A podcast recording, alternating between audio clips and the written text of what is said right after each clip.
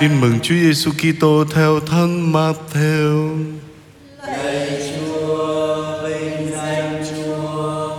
Khi ấy Chúa Giêsu phán cùng các môn đệ rằng: nếu các con không công chính hơn các luật sĩ và biệt phái thì các con chẳng được vào nước trời đâu. Các con đã nghe dạy người xưa rằng không được giết người, ai giết người sẽ bị luận phạt nơi tòa án. Còn thầy, thầy sẽ bảo các con, bất cứ ai phẫn nộ với anh em mình thì sẽ bị tòa án luận phạt.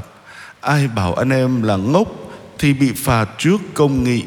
Ai rủa anh em là khùng thì sẽ bị vạ lửa địa ngục.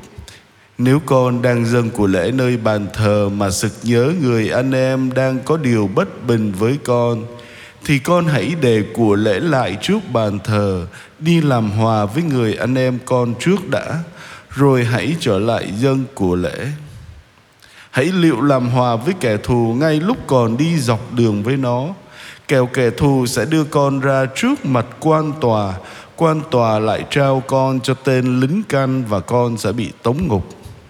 Ta bảo thật cho con biết, con sẽ không thoát khỏi nơi ấy cho đến khi trả hết đồng xu cuối cùng. Đó là lời Chúa. Lạy Chúa Kitô, ngợi khen Chúa.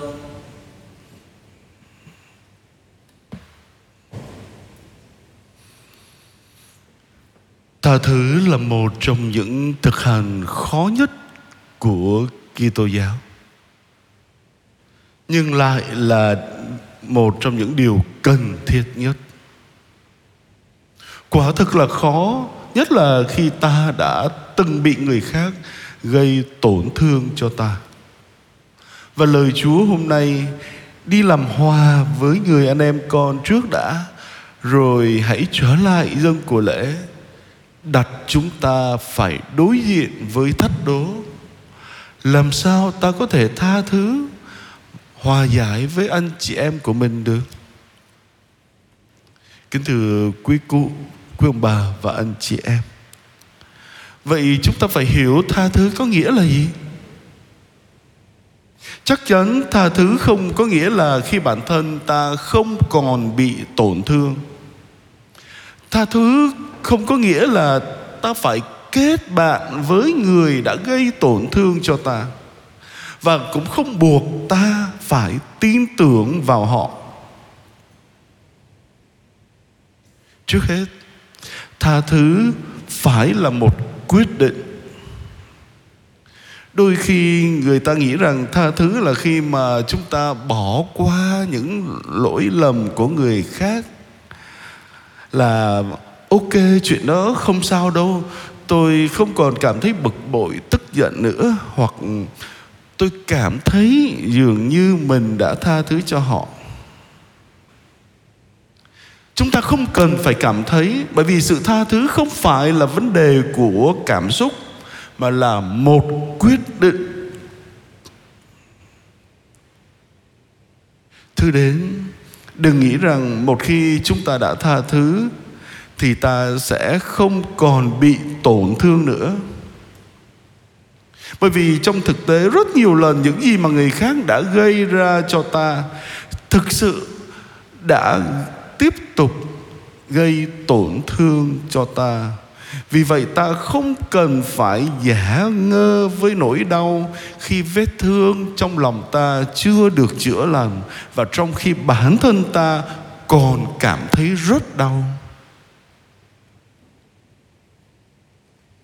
Và cuối cùng, tha thứ không buộc ta phải có niềm tin tưởng trở lại với người ấy. Bởi vì một khi ai đó đã gây tổn thương cho ta, là họ đã bày tỏ cho ta biết rằng ta không nên tin vào họ.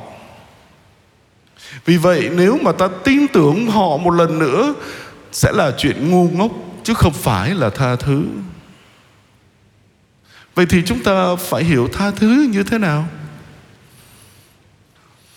Chà, tôi nghĩ chúng ta chỉ có thể hiểu được sự tha thứ theo nghĩa công bằng.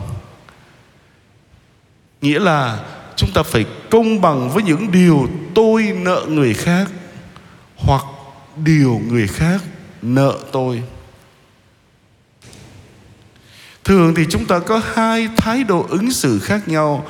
Một là chúng ta đòi hãy trả lại cho tôi những gì bạn nợ tôi. Rõ ràng đây không phải là sự tha thứ. Còn cách thứ hai, đó chính là tôi muốn giải thoát bạn khỏi những khoản nợ mà bạn nợ tôi. Đây mới chính là sự tha thứ. Và điều này đi đôi với sự công chính mà Chúa nhắc đến cho chúng ta. Chúng ta phải công chính hơn những người biệt phái và những người Pharisee. Công chính là gì? Công chính có nghĩa là tôi nhận biết những gì họ nợ nơi tôi và tôi mắc nợ nơi anh em của tôi.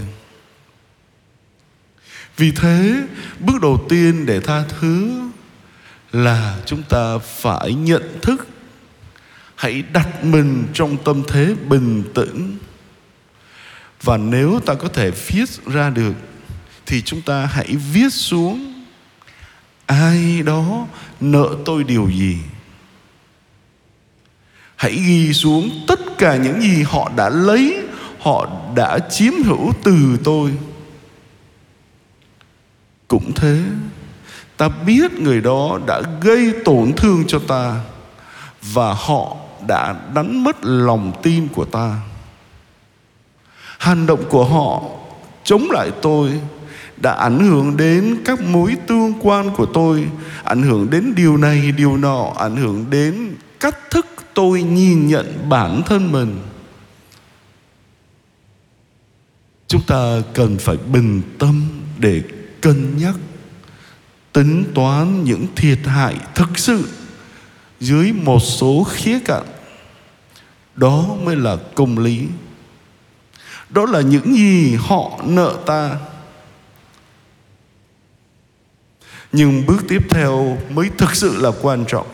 Đó là việc chúng ta nhìn vào danh sách này và chúng ta nói rằng, được rồi, với ân sủng của Chúa, tôi sẵn sàng trả lại tự do cho người ấy. Với ân sủng của Thiên Chúa, tôi sẽ không bắt họ phải bồi hoàn bất cứ thiệt hại nào họ đã gây ra cho tôi. Kính thưa quý cụ, quý ông bà và anh chị em, chúng ta vẫn có thể bị tổn thương một lần nữa. Chúng ta vẫn có thể trải nghiệm sống với những nỗi đau thương đó. Có, chúng, có thể chúng ta vẫn phải đưa ra những quyết định hết lần này đến lần khác để tha thứ cho một ai đó. Nhưng điều quan trọng mà sự tha thứ mang lại cho chúng ta, đó là cho chúng ta được sự tự do để chúng ta tiến bước về phía trước. Chúng ta sẽ không tự neo bản thân mình bằng cách níu cổ một ai đó và nói rằng hãy trả lại cho tôi những gì bạn nợ tôi. Nhưng thay vào đó, chúng ta hãy nói với họ, bạn biết không, những gì bạn đã gây ra cho tôi, đó là hành động tồi tệ, bạn phải chịu trách nhiệm. Đó là một việc nghiêm trọng. Tôi đã tính đến những tổn thất mà bạn đã gây ra. Đây là những gì mà bạn đã nợ tôi. Nhưng tôi sẵn sàng giải thoát cho bạn khỏi món nợ này. Tôi sẽ không bắt bạn phải trả lại những gì bạn nợ tôi. Và tôi vẫn tiếp tục vui sống trong tự do của con cái Chúa với ơn trợ giúp của Chúa. Kính thưa quý cụ, quý ông bà và anh chị em, chúng ta chỉ có thể làm được điều này với ân sủng của Chúa. Và vì vậy, trước khi ta tha thứ hòa giải với bất kỳ ai, chúng ta hãy cầu xin Chúa Thánh Thần đến và giúp đỡ ta. Hãy cầu xin Chúa Giêsu hướng dẫn hành động và suy nghĩ của ta.